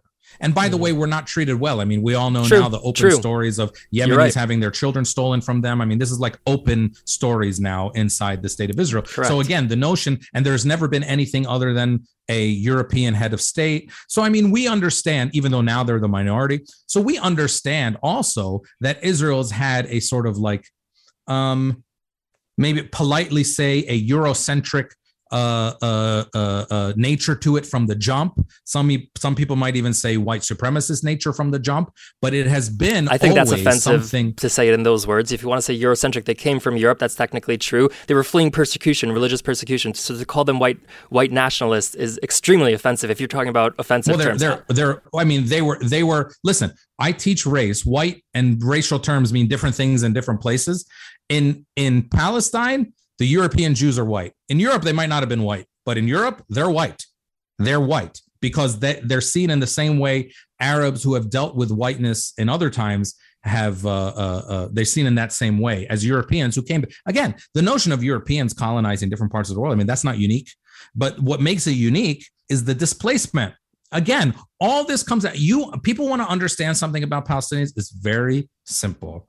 We do not want to be displaced from our land. And we still remember. I mean, Jews remember where they came from 2,000 years ago when they got kicked out by the Romans and after the Bar Kokhba revolt. And they say our roots still lie in Palestine after that, even though most of us, not all. Well, not and there was a continuous Jewish presence in, in in that land, course, whatever you want to call but it. but the, for instance, the Jews of the Jews of Europe say we came from Palestine, we were kicked out, but we came from there and mm-hmm. we want to stay. We're we're recognizing our roots. Okay, fine, that's legitimate. Fine, no problem. So if you if if if Jews didn't forget where they came from two thousand years ago, well, we didn't forget where we came from seventy three years ago, and we have as much of a right. You know, Edward Said was asked this question. Edward Said used to always call us Palestinians the victims of the victims, and I mm-hmm. agree with that. We are the victims of the victims. There's a lot of um uh, uh, uh, uh, psychological things going on here that everybody is dealing with and everybody understands collectively and individually. Fine. And is there a Jewish claim to Palestine? Yes, of course there is.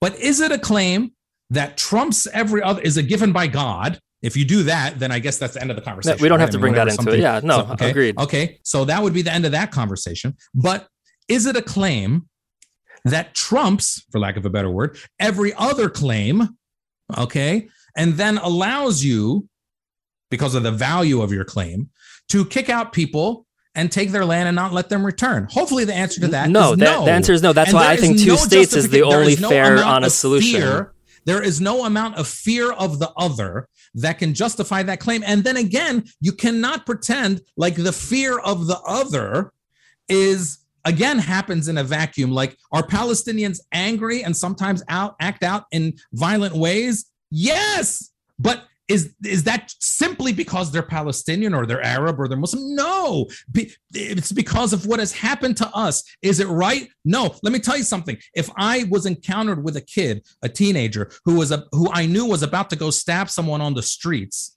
I would not want that kid to do it. I would grab him.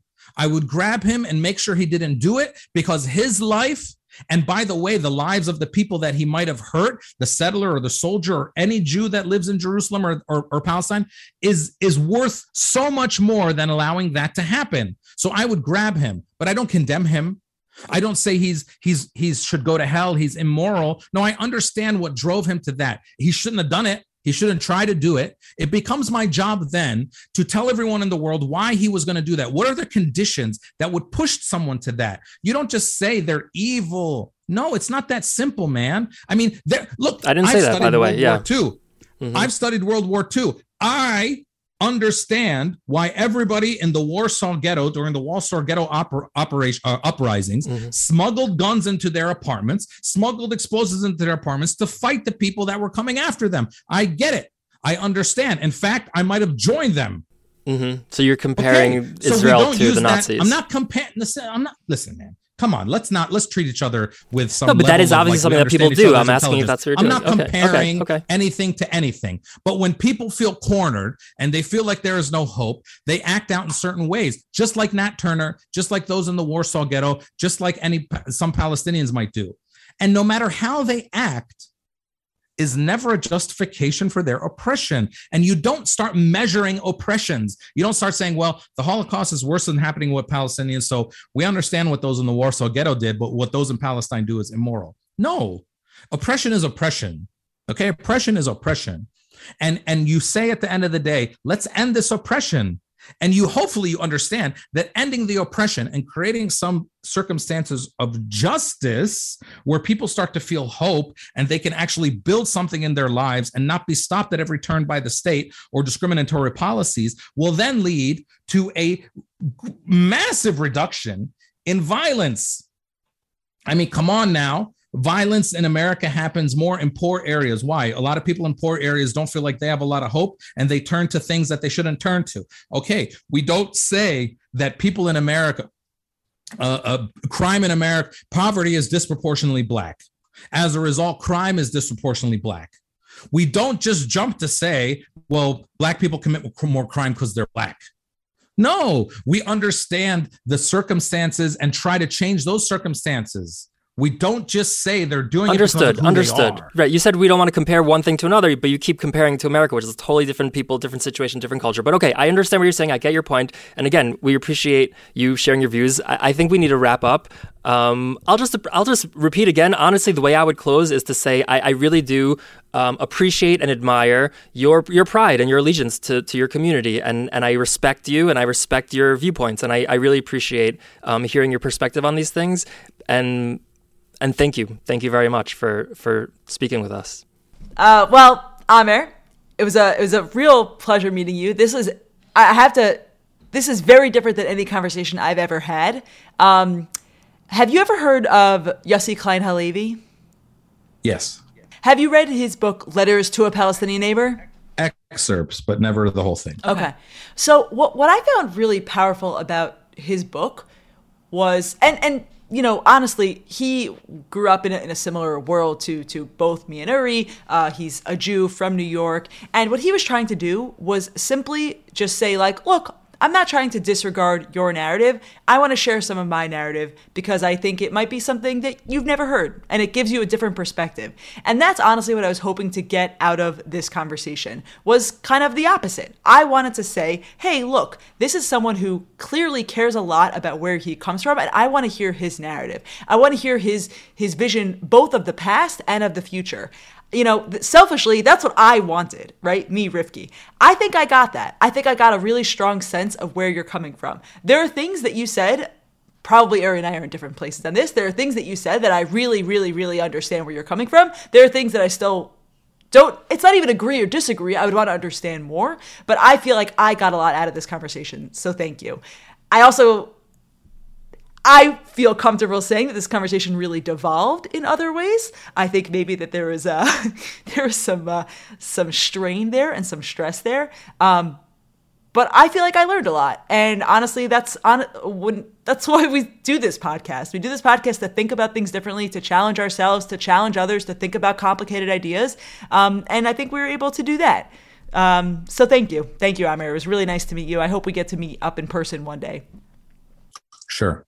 And you know, you can put the next part on your podcast if you want to or not want to. There, and I feel like in some places it devolved too. And frankly, and Uri, I respect you, but frankly, it's because these talking points that come back even if they're even if you don't really know it they come and they're extremely extremely offensive and extremely extremely bigoted to um, com- you know sort of lump us in with other people in the arab world or to start talking about particular political conferences as if that matters at all to the central question which is a moral question not a not a question of a political decision a moral question of I mean, and, and Ori, I'll just ask you straight up. Okay.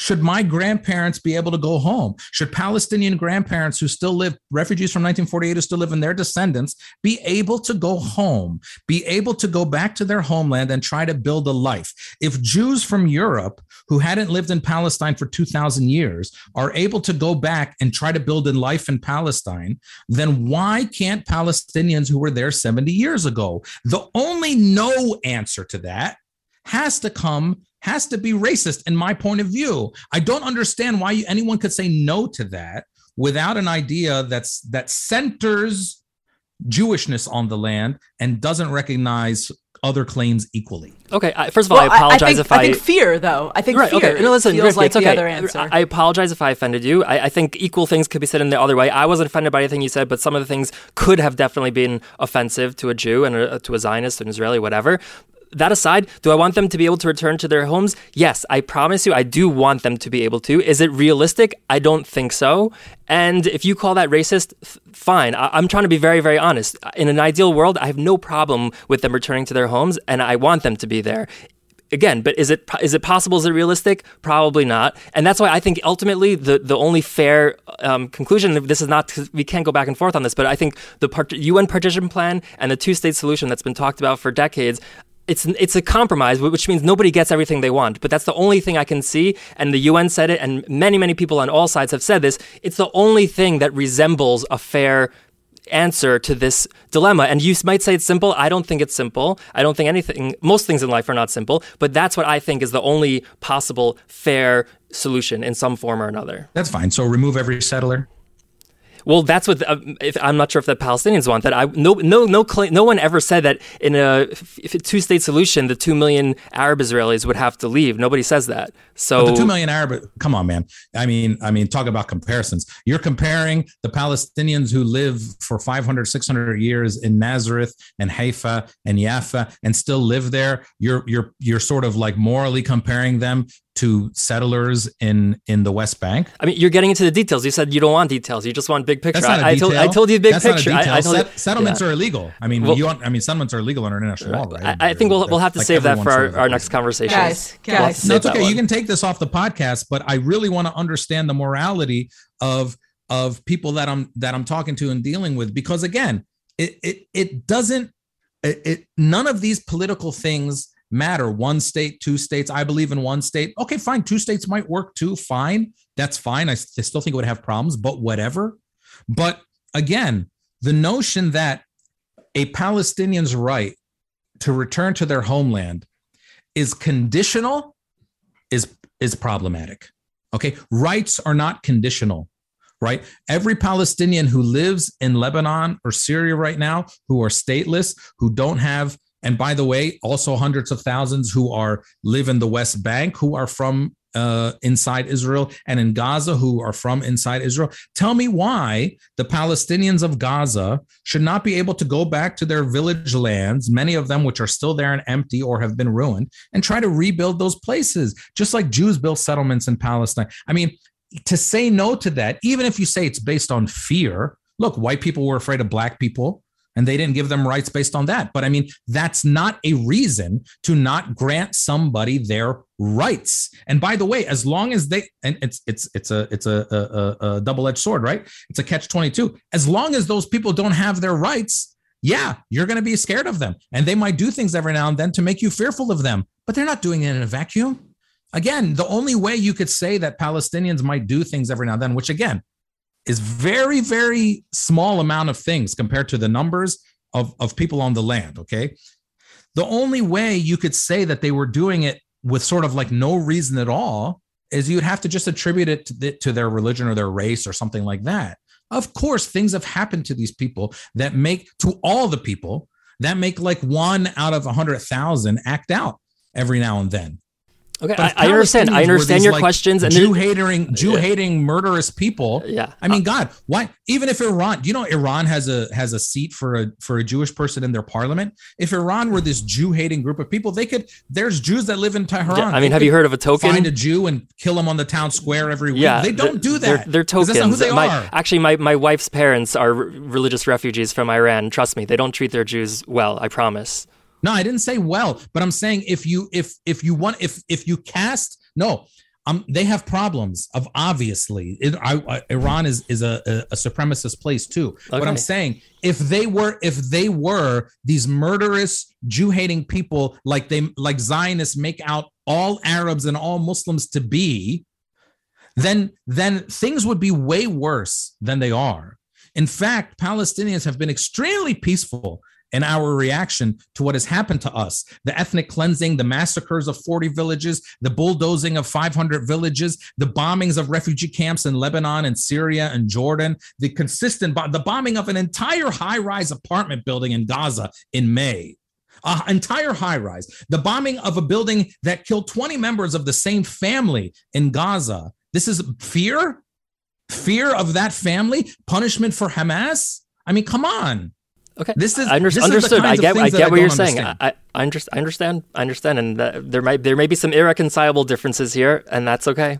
Yeah, if you guys ever want to have a discussion like this again, I don't know. I don't know how this podcast is going to go over with your listeners, uh-huh. but um, but uh, uh, you know, I'm happy to talk about these things, and hopefully, and hopefully, get us all to the point where we believe that no one has to behave for their rights, mm-hmm. and no one has to do anything to get their rights, and that people who are from a certain place get to go back to where they're from. It's really not. Okay, I, I genuinely really hope that, that we can get to a, a, point where that is the reality, and that is, and everybody can no, live in I want to get to a point where you believe that. Okay, fine. Not where it's a reality, where you I, believe that.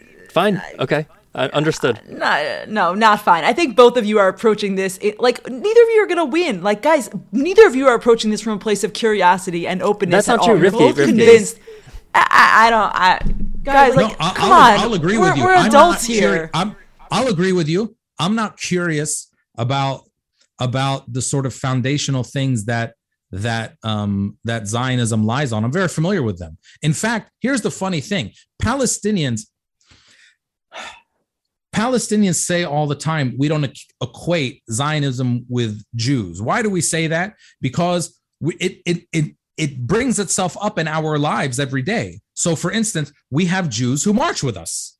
We have Jews who have died for our cause. We have Jews who are staunchly anti-Zionist and talk in that way. And so we we understand very clearly that Zionism is not the same thing as Jews, and that you don't have to be not all Jews are Zionists, and you don't have to be a, Zion, a Jew to even be a Zionist. We understand all of that very, very clearly, and and we come across every sh- we we come in contact, even if it's just through the state, with much with every sort of facet of of uh, Jewish, um, well, not every, but let's say many, many various facets of Jews and their relationship with the state of Israel. We come across it, we deal with it, even if it's just because we have to try to enter our homeland or we go and demonstrate or whatever.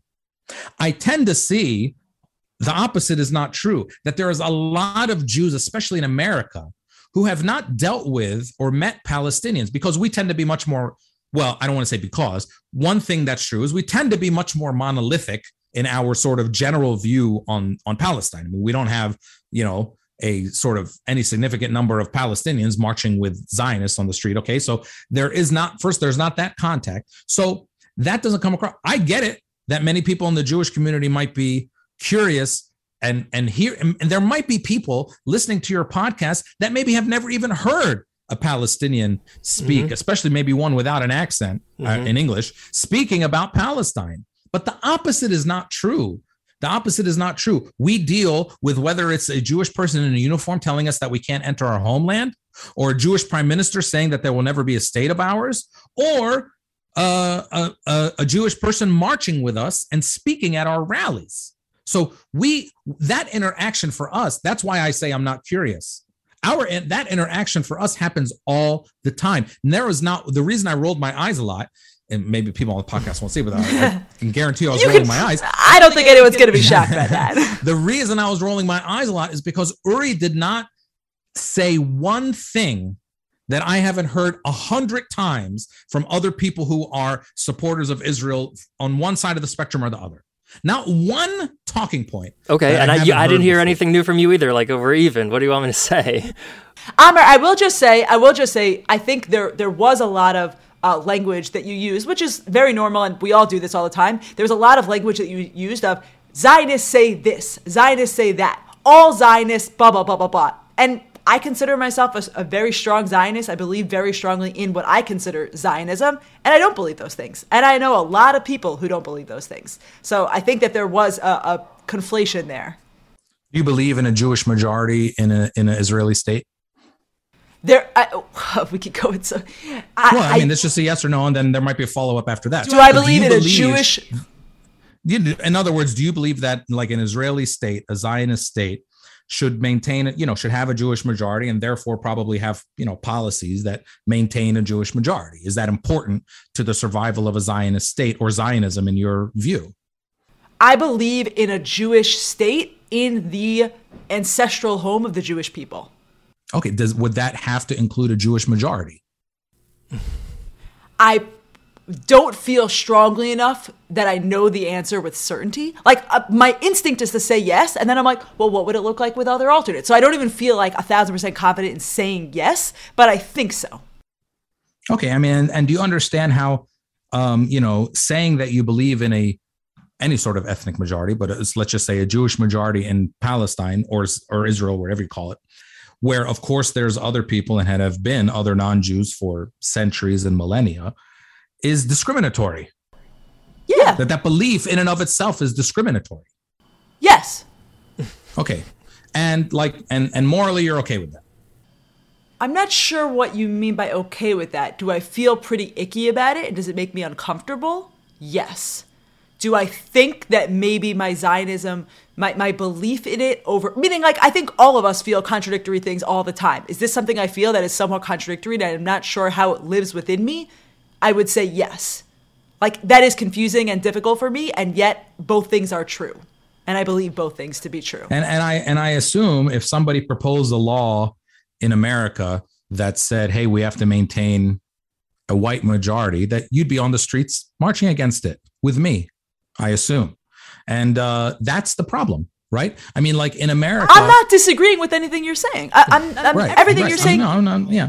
Look, I mean, in in America, if if universities and um, arms of the state started putting out studies and and and warnings about the demography of the state changing and the demography of the state in america is changing. It's getting browner sure. every day. White people are going to be a minority by 2042 and a lot of them are not happy about it. But if if if if the state and arms of the state started putting out things to saying hey this country is becoming less white and we have to make sure we take measures to fight against that. Or a politician came out on election day and said hey i need all the white people to come and vote because the black people are voting in droves as netanyahu said about us. I assume that we would all condemn that unequivocally and unconditionally. So the question is why can't we look at it the same way in Israel, where those things are happening, sometimes much more explicitly than they're happening in, well, much more explicitly than they're happening in America. It's the it's the stated policy of the state to maintain a Jewish majority. Why can we not look at that and say, wait a second, that's messed up. That's wrong. And there is no zero justification for that. No amount of fear, no amount of bad behavior on the other side. There is no justification. No one would look, stay with a straight face. We have to keep a white majority in this country uh, because black people are committing a lot of crime. Nobody would accept that with a straight face. And so we shouldn't accept that about Palestinians, who we all agree, it seems, are from there, not invaders, not foreign. They're from there. I, I, I hear I hear what you're saying, and gymnastics. Here, I'll say it to you, and I agree that it's very complicated. I'm not. I'm not trying to, to simplify it or sum it up in two words. I think that there is very intense and very legitimate connection that you and other Palestinians have with the land that goes back not only two generations, but 10 generations. That is very legitimate and must be contended with. Absolutely, a thousand percent. And I also think, right, it's a yes and, and I also think that the Jewish connection to the land did not appear, and that doesn't mean we should punish Palestinians for it. These are all things that we have to just deal with and figure out. But we also, not just Israelis or, you know, anyone who could trace their lineage back literally generation by generation, all Jews have a very, very, very intense thousands and thousands year old connection to the land of Israel, and that legitimacy is important. That, those are the, the facts on the ground. And now seeing where we go with it, I don't feel like I have a great answer. It sounds like you feel like you know what the answer is, and that's awesome. I don't know. I, I really don't know. I'm much less concerned with what the answer would be in the future than what the answer has been so far. And what the answer has been so far is that the state, the Israeli state, has had explicit ongoing policies of giving more rights to Jews than non-Jews and expelling Palestinians from their land. I mean, it's it was it's yeah. celebrated every May 15th I, I, I, that they kicked out a million every, Palestinians. I mean, that's not what's celebrated, but yes, it is true and it is a problem. And Jews messed up and Israelis messed up, and we must contend with that, and we have to figure out a way to fix it. I am a kabel with all. Sorry, that was Hebrew. I, I am. I'm with you on everything that you just said. All of that I think is a thousand percent true. I just don't feel as confident in like, okay, so the right answer is X. The right answer is Y. The right answer is complicated and has to include legitimacy towards all the people who have that real connection to the land. Yeah, but is the right answer conditional? In other words, are are Pal- is is a Palestinian's right a Palestinian refugee in Lebanon or Syria or Jordan or the West Bank or Gaza Strip who are citizens of nowhere? Okay. Forget about the refugees like my dad who got a PhD and they did well for themselves and they got a citizenship. He's probably not going to go back and live. There are a lot of people not going to go back and live there. But right. Palestinians who live in Lebanon, Syria, Jordan, West Bank, Gaza, whose economic conditions are very bad, they're state, they're they're citizens of nowhere it seems like you're recognizing that they have a connection to Palestine, obviously, and they they. But is their right of return conditional upon anything? I don't know. I don't know. I think it's a really hard question. I I, I really don't know. Okay, and I, I think, for, I think for people simple, to say it's easy no. feels, yeah, I, I hear what you're saying. I, I just I don't think it's a simple no. I don't think it's a simple yes either. I think it's hard. I don't know. I mean, it, to me, ultimately, that's not to say there wouldn't be problems if everyone came back. There might be a lot of problems. There might be capacity problems, although Israel seems to have no capacity problems whenever any Jews want to come back. But okay, fine. But there might there might be capacity problems. There might be problems with can the state handle all? Oh, that's fine. But these are problems worth dealing with in order to grant people their sort of inalienable rights. I mean, again, that's why I say the rights aren't conditional upon anything. I'm not saying that there wouldn't be couldn't be some logistical problems if every Palestinian or every Palestinian is not going to come back anyway. But let's say two or three million came back to the state. I mean, I bet you if two or three million Jews immediately rose up and said, "Hey, we all want to come back to Israel," that Israel would find a way to make it happen.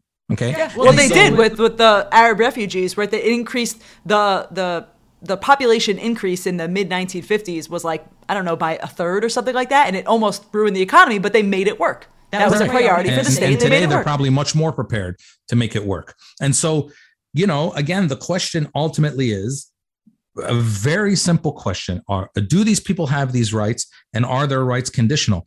I'm not. I'm saying very clearly, and I've said it, I think, seven or eight times here, which probably not, you know, uh, uh, surprise a lot of people. Jews have a connection to the land, as much of a connection as anyone else, but not Again, I don't measure these things. Not a connection that I'm willing to say is more or less than anybody else's, and not a connection that allows anybody to displace people. It's simple. It's really right. not it's simple. Well, the, the Torah, the, the Bible says that explicitly, right? That the land of Israel belongs to the Israelite people. But if the Israelite people act immorally, the land doesn't belong to them. That, that there's a condition upon living in the land of Israel, and that is to behave as God's people. That, so that you know you, you got that well, straight I mean, from the I'm Torah. not making a I mean I'm not a rabbi and I'm not making a religious argument. but suddenly Jews you are. A, Jews as a people historically obviously have a connection to Palestine. And so is that connection as much as anybody else's? Sure. But is it a connection that allows you to make a state that say Jews get rights that other people don't? Of course not. Of course not. I, I understand. I get it. Out, I get. I get, get to return. Yeah. Of course not. I, I, get your point. By the way, I'll just say, like you said, it was offensive when I compared Palestine to other Arab countries. I think it's also offensive when you c- compare America to Israel and the policies of civil rights and, and, black people in America to the Palestinians in Israel. I think it's a very not equal analogy, and I, so I don't think that's a fair analogy. And I, I, would say that that's offensive in the same way that you were saying the other way was offensive. Just to put that out there. You're you're you're offended that I compared Jim Crow laws to laws of Israel. Yeah, I mean, first of all, Jews are not white. They're, they're even if you want to say the the ones who come from Europe are. There's the, the well, forget about white or not. Okay, white, right. So, but, that's what it makes it sound like when you're saying there's white, black in America. There's white, black, and it, like it's just not a fair. No, no, no, I'm, no, no, no. There's no, no, context. saying, there's I'm history. Saying, no, I, no, I'm not, I'm not saying that at all. I'm just saying I'm it's saying not a good analogy. It's not a fair analogy. I'm saying that Jim, no, it's a fine analogy. Jim Crow, I mean, apartheid is another good analogy that South Africans make all the time. There's one group of people and another group of people. It doesn't matter whether this one's white and that one's black or this one's green and that one's blue. But if one of them has more rights granted by the state than the other. Understood. One, I get it. I understand your point. That's called yes. Jim Crow. That's called apartheid. You know, we have a name for those kinds of things. Mm-hmm. And there's roads in the West Bank that only Jews can drive on there are laws that say these laws only apply to Jews. I mean, like that's not a that's not a um that's not up for contention. I understand your point. Exist. And so and so if if the if the sort of answer as to why these things exist is fear, well, where does that fear come from or where does where does the fact that the other people occasionally might act out come from? The actions of the state. I mean, you just can't. You well, can't I mean, there was violence slavery, before the state existed. Also, you can't. You can't say. You can't say there's Jim Crow because black people sometimes act out because they're mad at Jim Crow. Like you can't. that doesn't. That doesn't work. The the the party in power has an obligation to treat people equally and then you deal with the problems. You don't say we're not treating people equally because there's problems. It just doesn't. I mean, understood. It just doesn't Under, work like that. I get it. Yeah, we're gonna. All right, you guys are welcome to Dearborn I mean, anytime. Yeah, thank you. I, happy so happy to take you out for some uh, good Arabic food and uh, hookah. Sounds delicious. Anytime you like. you'll find that you'll find that in Dearborn, this bastion of uh, of uh, of Arabs and Muslims, that you will walk around and feel completely safe at mm-hmm. all times. Great. I, w- I would love to visit. It's probably freezing there right now. We'll, wait, wait a few months. Okay, no problem. All right. All right. Okay, take day. care. Great to meet you, Amer. Bye. All right, bye bye. All right, thanks, Amer.